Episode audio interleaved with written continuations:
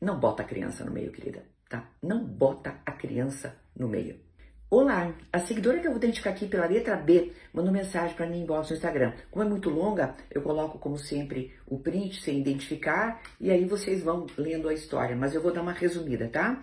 Sou casada há 12 anos e como relacionamento temos bons momentos e outros não tão bons, para não chamar de ruins. Ocorre que no final de 22 acabamos nos separando, acabei me envolvendo com um colega do trabalho também casado, ficamos saindo por aproximadamente seis meses, até que fui desligada por outros motivos. Nos distanciamos, acabei me entendendo com meu marido, temos um filho de quatro anos e tudo estava bem. Até que o ex-colega voltou me procurar, não nos encontramos, mas trocamos muitas mensagens. Não pense que me senti confortável, tanto que foi ele aparecer no meu relacionamento, para o meu relacionamento balançar. Para ter uma ideia, comecei a arrumar desculpas para não ter contato físico com meu marido. Sei que o correto era eu bloqueá-lo ou dizer para me parar de me procurar, mas infelizmente não consigo. O que sinto por ele é de uma força que nunca imaginei sentir algo parecido.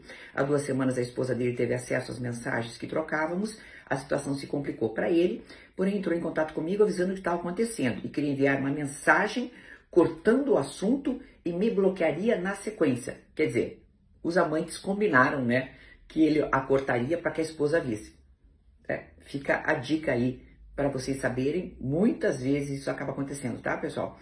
É, porém, ele ia continuar falando comigo através do número corporativo, que péssimo, sendo racional.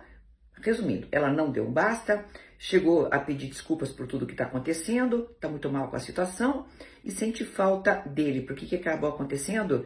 Na semana passada enviou uma mensagem para saber como estou, estou mal com a situação, sinto falta dele, etc. Né?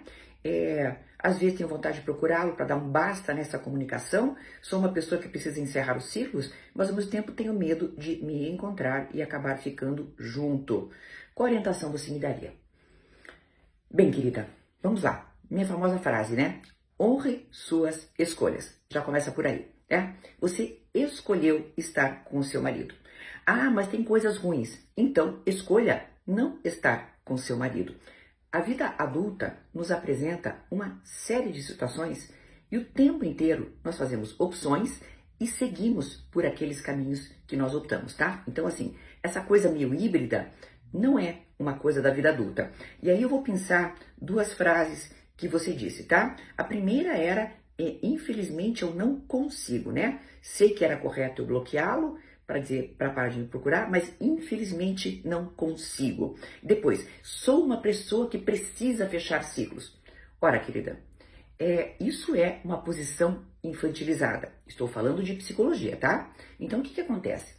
A criança, né, numa das condições assim mais é, tenras da sua idade, vamos pegar uma criança de 3, 4 anos de idade, a criança quer tudo para si, certo? Ela não tem um controle muito grande das suas atitudes. Tanto que aí vem os cortes que os pais devem fazer para que eles não entendam que o mundo está à mercê deles, certo? Então isso é uma posição infantilizada. A psicologia já estuda largamente isso. Algumas pessoas, mesmo na idade adulta, continuam com a posição mental infantilizada. E é exatamente isso que acaba acontecendo. Então você diz assim: eu não consigo me afastar, eu não consigo não fechar ciclos, eu preciso fechar ciclos. E aí o que a gente tem?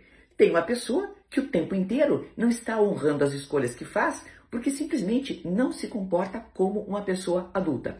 Ah, Maria, como é que faz? Impondo a si próprio ou a si própria limites é só assim que a gente evolui. É só assim que as coisas permanecem na nossa cabeça e no nosso coração com uma certa coerência. Porque a pessoa que pensa que consegue tudo, e é claro que o mundo não vai dar tudo para ela, é uma pessoa eternamente insatisfeita. Então, assim, vamos rever os conceitos das tuas escolhas que você não honra e também rever os posicionamentos infantis que você tem de uma pessoa que simplesmente, ah, não consegue, querida. E vamos lá a falar, falar de um último assunto, que é o teu filho de quatro anos. Não bota a criança no meio, querida, tá? Não bota a criança no meio. Uma criança estará muito melhor criada por pais separados ou juntos com coerência e sem mentiras. Mentira não se cria, E mentira não cria filho. Até uma próxima.